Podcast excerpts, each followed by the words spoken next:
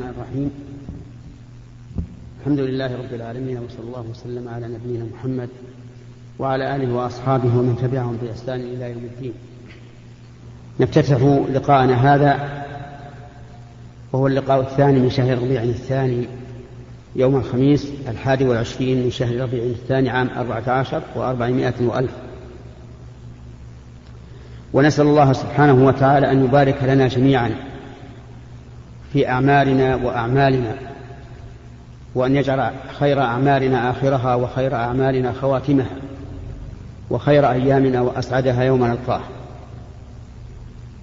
هذه اللقاءات المباركة بين الناس بين العلماء وطلبة العلم وبين طلبة العلم وعوام الناس لا شك أنها لقاءات خيرة نافعة. تجعل الناس يستبصرون بدينهم ويتآلفون فيما بينهم ويشكو بعضهم إلى بعض حوائجه ونوائبه ولا غرابة في ذلك.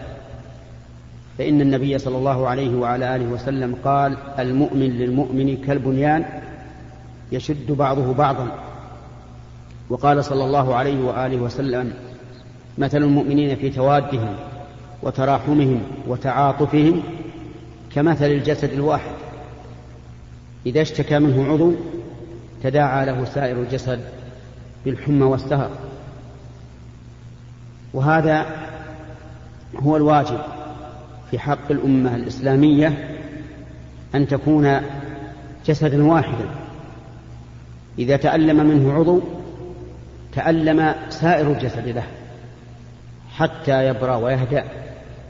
وكذلك يجب أن يكونوا كالبنيان يشد بعضه بعضا. وشبك النبي صلى الله عليه وعلى آله وسلم بين أصابعه. إشارة إلى أن البنيان كلما تراص وتلاءم كان أقوى له. لقاءاتنا هذه ولله الحمد فيها بركة. يستفيد منها يستفيد منها الحاضرون ويستفيد منها المستمعون ويستفيد منها السامعون. بما من الله به علينا في هذا الزمن من تسهيل الأشرطة المنتشرة بين الناس. يكون الإنسان قائدا لسيارته وهو يستمع إلى الشيخ يحدثه بدون تعب وبدون ملل. ويكون الإنسان مضطجعا في فراشه وهو يستمع إلى العلم. كل هذا بما من الله به علينا من هذه الأشرطة. ولذلك نرى ولله الحمد آثار هذه الأشرطة في البيوت في الصغار والكبار والنساء والرجال وهذا لا شك أنه من الخير والبركة.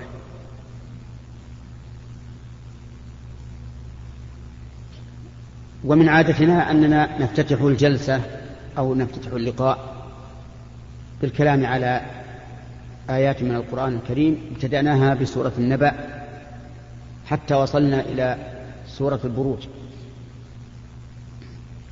واخترنا هذا الجزء لأنه يكثر سماعه من الناس في الصلوات. والقرآن الكريم لم ينزل لمجرد التلاوة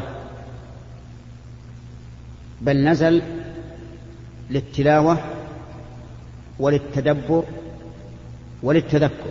كما قال تعالى كتاب أنزلناه إليك مبارك ليدبروا آياته وليتذكر أولو الألباب. وكان الصحابة رضي الله عنهم لا يتجاوزون عشر آيات حتى يتعلموها وما فيها من العلم والعمل. والذي ليس عنده من القرآن والذي ليس حظه من القرآن إلا التلاوة هو أمي في الحقيقة كما قال الله تعالى ومنهم أميون لا يعلمون الكتاب إلا أماني أي إلا قراءة. فوصفهم الله بأنهم أميون مع أنهم يقرؤون. فلا بد من أن يتعلم المسلمون معاني القرآن. قال شيخ الإسلام ابن تيمية رحمه الله في كتابه الذي يسمى مقدمة في علم التفسير. قال إن الناس لو جعل لهم كتاب يدرسونه في الطب أو في أي علم كان فلا بد أن يفهموا معناه حتى يستفيدوا منه. فإذا كان هذا في الكتب العلمية التي هي من كلام البشر فكيف بأم العلم وأصل العلم الذي هو من كلام الله عز وجل؟ هو أولى وأجدر أن نعتني به وأن نعرف معناه وتفسيره. ونتلقاه من أئمة التفسير الذين عرفوا بصحة العقيدة وسلامة المنهج. وقفنا على السورة سورة البروج. قال الله سبحانه وتعالى بسم الله الرحمن الرحيم والسماء ذات البروج واليوم الموعود. البسملة آية مستقلة في الكتاب العزيز. ليست من السورة التي قبلها ولا من السورة التي بعدها. يؤتى بها في أول كل سورة إلا سورة براءة. فإن الصحابة رضي الله عنهم لم يكتبوها في هذه السورة فبقيت بدون بسملة وما اشتهر عند العوام من أن الجن اختطفوا بسملة سورة البراءة فهذا لا شك أنه باطل. لأن الله يقول إنا نحن نزلنا الذكر وإنا له لحافظون. ولا يمكن أن يسلط عليه الشياطين أو الجن حتى يختطفوا منه. بل إن الله تعالى حماه حين نزوله وحماه بعد نزوله. وما ذكر عن بعض العلماء أنها لم يذكر فيها البسملة لأنها نزلت بالسيف ففيها الأمر بقتال المشركين. فهذا أيضا غير صحيح. لأن البسملة بركة. والجهاد في سبيل الله من أعظم ما يطلب فيه البركة. على كل حال هي آية مستقلة في أول كل سورة إلا سورة براءة. وليست من الفاتحة على القول الراجح الذي دل عليه الحديث القدسي وهو قوله تبارك وتعالى فيما رواه عنه نبيه صلى الله عليه وعلى آله وسلم أنه قال قسمت الصلاة بيني وبين عبدي نصفين فإذا قال الحمد لله رب العالمين قال حمدني عبدي إلى آخر الحديث. وهذا يدل على ان البسمة ليست من الفاتحة. وكذلك أول ما نزل على الرسول صلى الله عليه وآله وسلم سورة اقرأ. أقرأه إياها جبريل ولم يكن فيها بسم الله الرحمن الرحيم فدل هذا على أنها ليست من من السورة. قوله تعالى والسماء ذات البروج الواو هذه حرف قسم. يعني يقسم الله تعالى بالسماء ذات البروج أي صاحبة البروج. والبروج هي المجموعة هي جمع برج وهو المجموعة العظيمة من النجوم. وسميت بروجا لعلوها وارتفاعها وظهورها وبيانها. والبروج عند الفلكيين اثنا عشر برجا. جمعت في قول الناظم حمل فثور فجزاء فسرطان فأسد سنبلة ميزان فعقرب قوس فجد وكذا دلو وذي آخرها الحيتان. فهي اثنا عشر برجا ثلاثة منها للربيع وثلاثة للصيف وثلاثة للخريف وثلاثة للشتاء. فيقسم الله تعالى بذات البروج بالسماء ذات البروج وله تعالى أن يقسم بما شاء من خلقه. أما نحن فلا نقسم إلا بالله بأسمائه وصفاته ولا نقسم بشيء من المخلوقات لقول النبي صلى الله عليه وعلى آله وسلم من كان حالفا فليحلف بالله أو ليصمت. ولقوله من حلف بالله فقد كفر من حلف بغير الله فقد كفر أو أشرك. والسماء ذات البروج إذا ذات البروج أي صاحبة البروج وهي المجموعة العظيمة من النجوم وفي السماء اثنا عشر برجا. واليوم الموعود اليوم الموعود هو يوم القيامة. وعد الله سبحانه وتعالى به.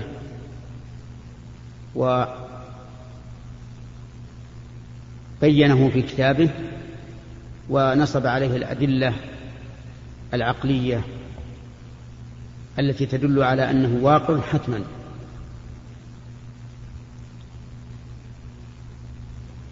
كما قال تعالى كما بدأنا, كما بدأنا أول خلق نعيده وعدا علينا إنا كنا فاعلين. وشاهد ومشهود ذكر العلماء علماء التفسير في هذه الشاهد والمشهود عدة أقوال. يجمعها أن الله أقسم بكل شاهد وبكل مشهود. والشهود كثيرون. منهم محمد رسول الله صلى الله عليه وعلى آله وسلم شهيدا عليه. ومنهم نحن هذه الأمة شهداء على الناس. ومن أعضاء الإنسان يوم القيامة تشهد عليه بما عمل من خير وشر. ومن الملائكة يشهدون يوم القيامة. فكل من شهد بحق فهو داخل في قوله وشاهد. وأما المشهود فهو يوم القيامة وما يعرض فيه من الأهوال العظيمة كما قال تعالى ذلك يوم مجموع له الناس وذلك يوم مشهود. فأقسم الله بكل شاهد وبكل مشهود.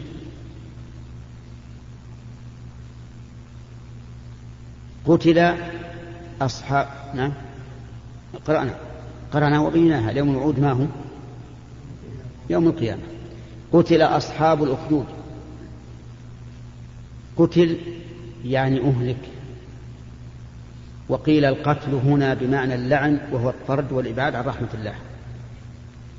وأصحاب الأخدود هم قوم كفار. أحرقوا المؤمنين بالنار. وقد وردت قصص متعددة في هؤلاء القوم. منها شيء في الشام منها شيء في اليمن. والمقصود أن هؤلاء الكفار حاولوا بالمؤمنين أن يرتدوا عن دينهم ولكنهم عجزوا. فحفروا أخدودا حفرا ممدودة في الأرض كالنهر وجمعوا الحطب الكثير وأحرقوا المؤمنين بها والعياذ بالله. ولهذا قال النار ذات الوقود يعني أن الأخدود هي أخدود النار. ذات الوقود أي الحطب الكثير المتأجج. إذ هم عليها قعود يعني أن هؤلاء الذين حفروا الأخاديد وألقوا فيها المؤمنين كانوا والعياذ بالله عندهم قسوة وجبروت. يرون النار تتهم هؤلاء البشر وهم قعود عليها على الأسرة فكهون كأن شيئا لم يكن والعياذ بالله. وهذا من الجبروت أن يرى الإنسان البشر تلتهمه النار وهو جالس على سريره يتفكه بالحديث ولا يبالي. وهم على ما يفعلون بالمؤمنين شهود يعني هم شهود على ما يفعلون بالمؤمنين. أي حضور لا يغيب عنهم ما فعلوه بالمؤمنين. ولذلك استحقوا هذا الوعيد بل استحقوا هذا هذه العقوبة أن الله أهلكهم ولعنهم وطردهم ما بعده من رحمته ثم قال عز وجل وما نقموا منهم إلا أن يؤمنوا بالله العزيز الحميد ونؤجل الكلام على هذا في اللقاء المقبل حتى نستوعب وقتا كثيرا في الإجابة على الأسئلة ونبدأ من اليمين. والسؤال واحد لكل شخص. من أجل أن يأخذ كل واحد نصيبه فإذا كان معكم عدة أسئلة يؤخذ الأهم. خاص؟ خرج البعض صل من الظهر عشان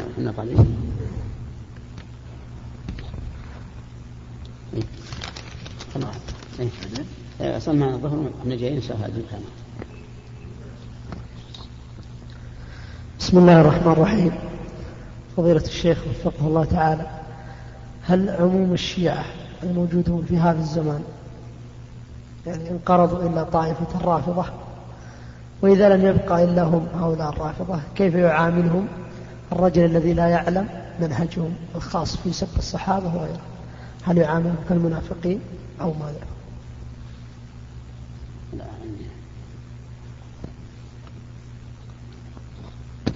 بسم الله الرحمن الرحيم. الحمد لله رب العالمين وصلى الله وسلم على نبينا محمد وعلى آله وأصحابه ومن تبعهم بإحسان إلى يوم الدين. الشيعة كل من يزعم أنه يتشيع لآل البيت أي لقرابة النبي صلى الله عليه وعلى آله وسلم. وهم طوائف وفرق كثيرة وقد ذكر المتكلمون على فرق هذه الأمة ذكروا أنهم يزيدون على عشرين فرقة. وهذا يعني أننا لا يمكن أن نحكم على جميعهم بحكم واحد. بل لا بد أن ننظر ماذا يفعلون وماذا يعتقدون في النبي صلى الله عليه وعلى آله وسلم وماذا يعتقدون في الصحابة. فمثلا إذا قالوا نحن نعتقد أن علي بن أبي طالب إله ورب كما يذكر عن عبد الله بن سبأ الذي قابل علي رضي الله عنه بالمواجهة الصريحة فقال أنت الله. فأمر علي رضي الله عنه بالأخاديد فخدت ثم أحرقهم بها أحرقهم بالنار لشناعة قولهم والعياذ بالله ومواجهة إياه وهو الخليفة الراشد بهذا الكلام الكفر الصريح وأحرقهم بالنار.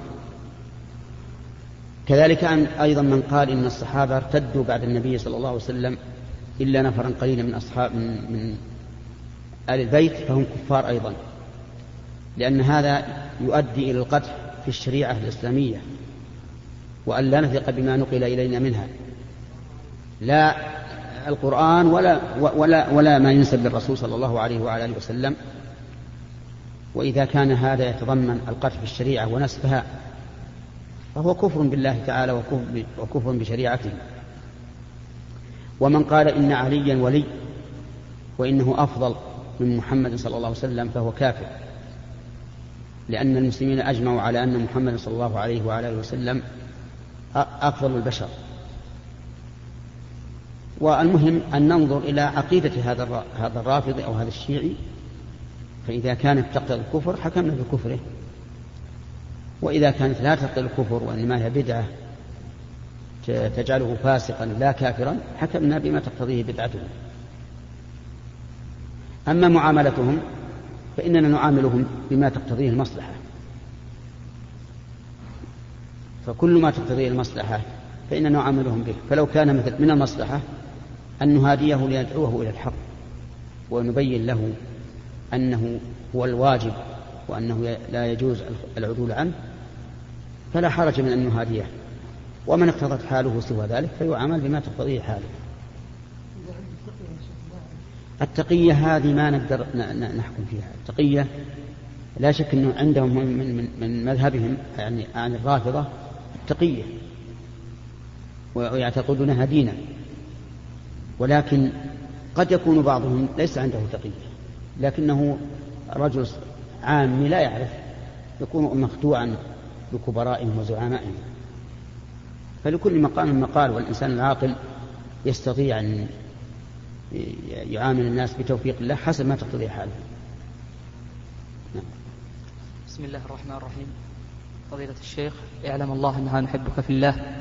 وأما سؤالنا فهو بسبب أو خصوص من كان يعتقد بأن الأولياء أو زوار القبور وفي اعتقادهم بأنهم ينفعونهم.